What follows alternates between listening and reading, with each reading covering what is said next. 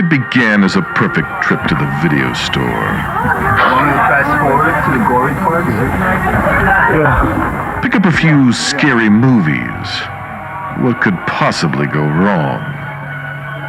It was all great fun until the nightmare began. Now, you can't run. You can't hide. You cannot escape. Something sick is in the shadows, watching you from the shelves, lurking in the darkest corner, where the macabre holds sway. You will never escape. From the horror section.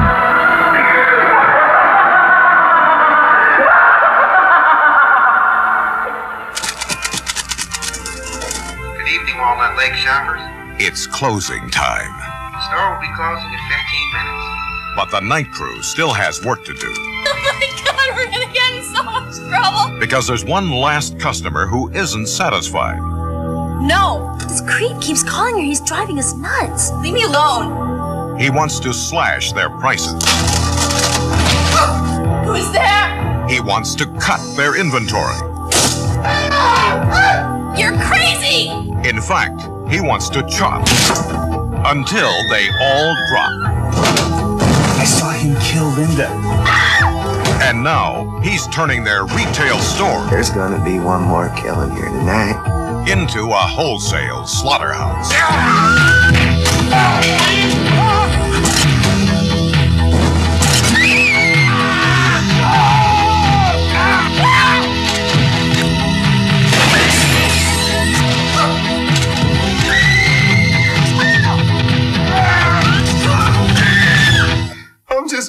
Crazy about this store.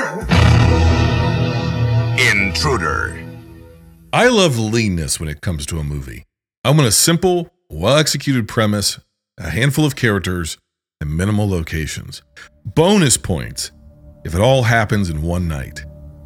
Lean and mean is the best for genre movies. It tends to cover for a lack of budget and helps keep the movie from getting away from the filmmakers.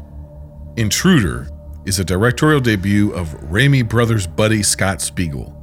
Spiegel had helped out on the first two Evil Dead films, so Sam and Ted Raimi helped out by taking roles in the movie he co wrote and directed. Intruder is about an overnight grocery store crew being hunted by a mad slasher.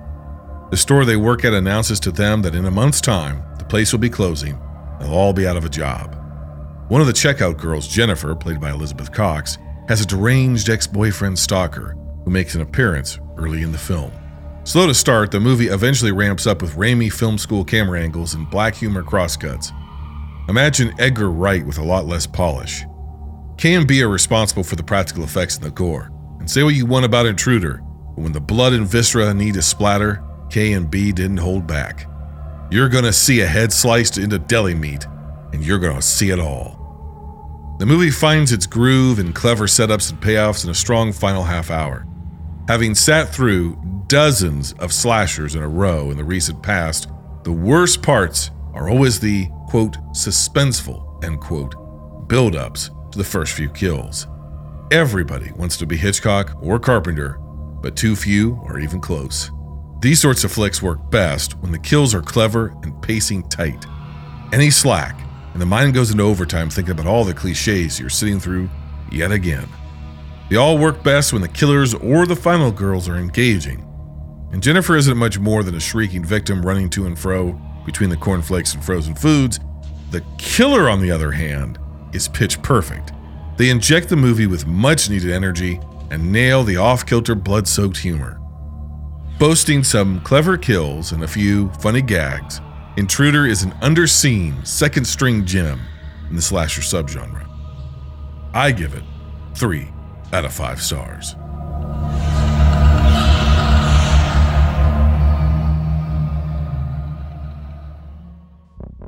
This edition of From the Horror Section was sponsored by elite patron Nerdrovert and selected by our assistant managers over at patreon.com slash binge movies. If you would like to select some movies from the horror section, For me to review, please become a patron today over at patreon.com slash binge movies.